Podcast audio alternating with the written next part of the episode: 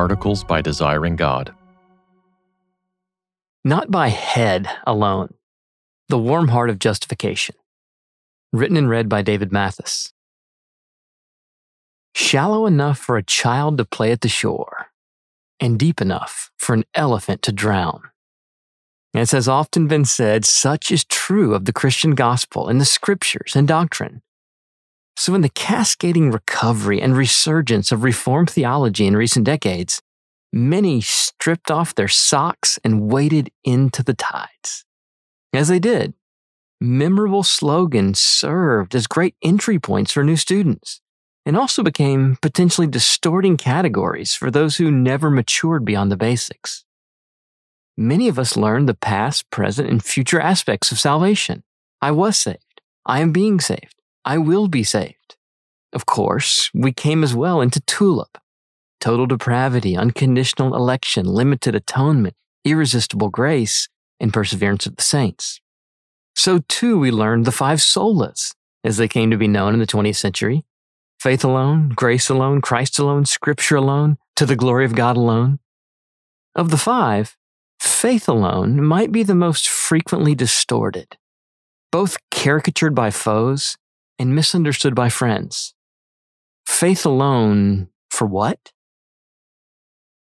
How to be accepted by God. Often, the instinctive response of new initiates to the question, faith alone for what, has been for salvation. However, salvation is often a more general category, as we see in the past, present, and future aspects just mentioned. The more particular focus we're looking for is justification. It was specifically justification that was the material principle of the Reformation. That is, how does a sinner have right standing with God Almighty?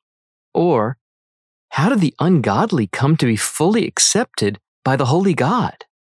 The Reformers answered that such a fundamental divine embrace, justification, rests on the basis of Christ's person and work alone, not ours, and is received by sinners through the instrument of faith alone, not our own doing, whether in whole or in part. Basis, Christ. Instrument, faith. Again and again, Protestants opened, as Luther had, to the Apostle Paul's epistle to the Romans. They sought to follow and explain his overall argument and they pointed to particular verses, like Romans 3:28. One is justified by faith, apart from works of the law. Here, works of the law is not a loophole, but an intensifier. Works of the law are acts commanded by God Himself under the terms of the Old Covenant. What works could be more good and righteous than those expressly issued by the mouth of God?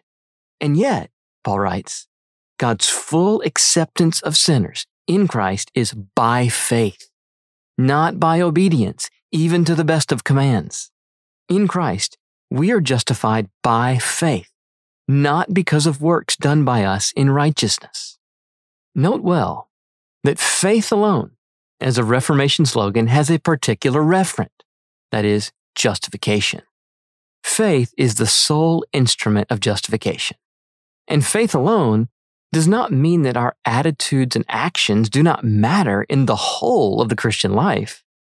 Genuine faith, which alone justifies, is a faith working through love. Galatians 5 6.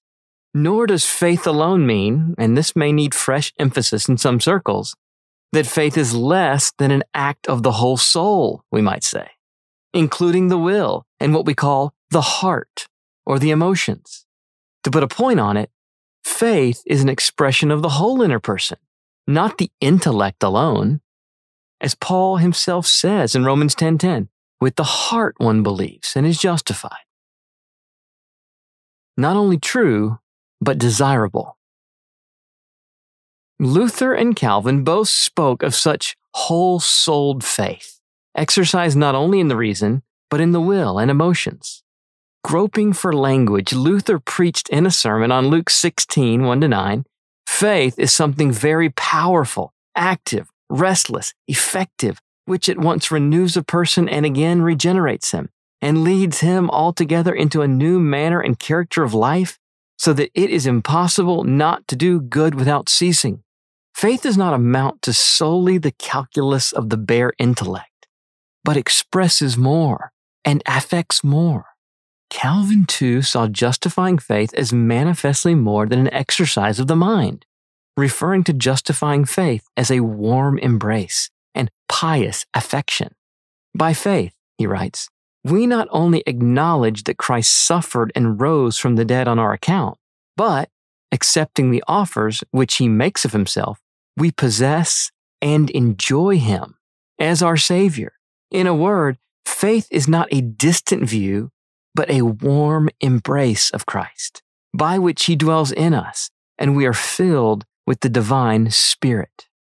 Saving faith not only reckons Christ's person and work to be true, but also enjoys him as desirable and good.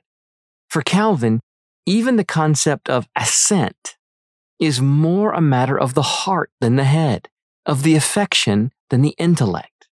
Pious affection, he claims, is not an accessory to assent. Rather, assent consists in pious affection. Treasure versus ticket. So, too, some contemporary Reformed voices in the wake of late 20th century easy believism have freshly emphasized that saving faith includes more than intellectual assent. John Piper's recent What is Saving Faith argues the point at book length, while R.C. Sproul's 2010 Justified by Faith Alone claims that saving faith is usually understood as involving something in addition to the cognitive or purely intellectual element. It involves the volitional and affective elements of human response. It includes an awareness, which is also intellectual and cognitive, of the sweetness and excellence of Christ. It involves a change in us wrought by regeneration, which change includes a change in affection, disposition, inclination, and volition. We now choose Christ. We embrace Christ we gladly receive Christ. Indeed, saving faith gladly receives Christ.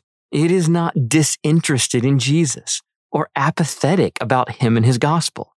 It welcomes him, embraces him, gladly receives him. That is, as Piper says, not as one would receive a blow or a gift you need but don't want, or help from someone you dislike, or a package from a postman you scarcely know or care to.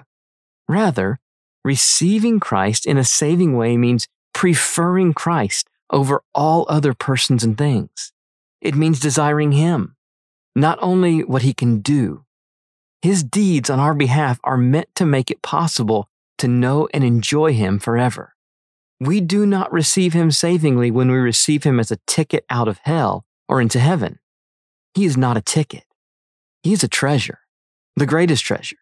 He is what makes heaven heaven. If we want a pain free heaven without Him there, we do not receive Him, we use Him. Justifying faith means receiving, welcoming, embracing Jesus for all that God is for us in Him. With Luther, we grope for language that will not overlook something vital or overstate the case. Saving faith gladly receives Christ, which can make some confessors of faith alone uncomfortable. Some might simply be living with Sunday school caricatures of faith alone. Others genuinely may be concerned that this emphasis on gladly receiving might upset the frail faith of some. Will we not be misled that the receiving grace of faith is actually a kind of giving grace through leaning on ourselves to generate adequate gladness? Three distinctions in stressing that the nature of faith is not indifference or apathy toward Christ, but conversely, a warm embrace or glad reception of Him and His work, we might ask, how warm does our embrace need to be? How glad our reception? That is, must the believer consciously reckon and declare Christ to be the soul's supreme treasure? as implied in Piper's words above about preferring Christ over all other persons and things. In other words, if faith merely receives Christ gladly and delights in him, but does not deliberately count him greater than all other treasures and joys. Is that faith, not justifying? We close with three distinctions that might help those hung up on such preferring of Christ being superlative. Number one, joy in God grows with time. According to the nature of saving faith as treasuring trust, that is, not indifference or apathy, the Christian, as he grows in faith, will grow in the joy of faith, as Paul refers to such progress in Philippians 1:25. The joy of faith, while there at inception, may be relatively small and underwhelming, or the emotional discernment of the new Christian may be underdeveloped. Not consciously experiencing and testifying to what one might call joy does not warrant altering our understanding of the nature of faith from the biblical testimony. Number two, we all still battle sin. Sin, in its nature, is the preferring of other things to God. And at the heart of holiness is the heart's valuing Christ more in accord with his true value. The joy or gladness we look for in saving faith that gladly receives Christ need not be grown and mature gladness. It's not fully formed and manifestly dominant, nor is it absent. The acorn may be small and overlooked by untrained eyes, but when grown, it will be an oak, not a weed.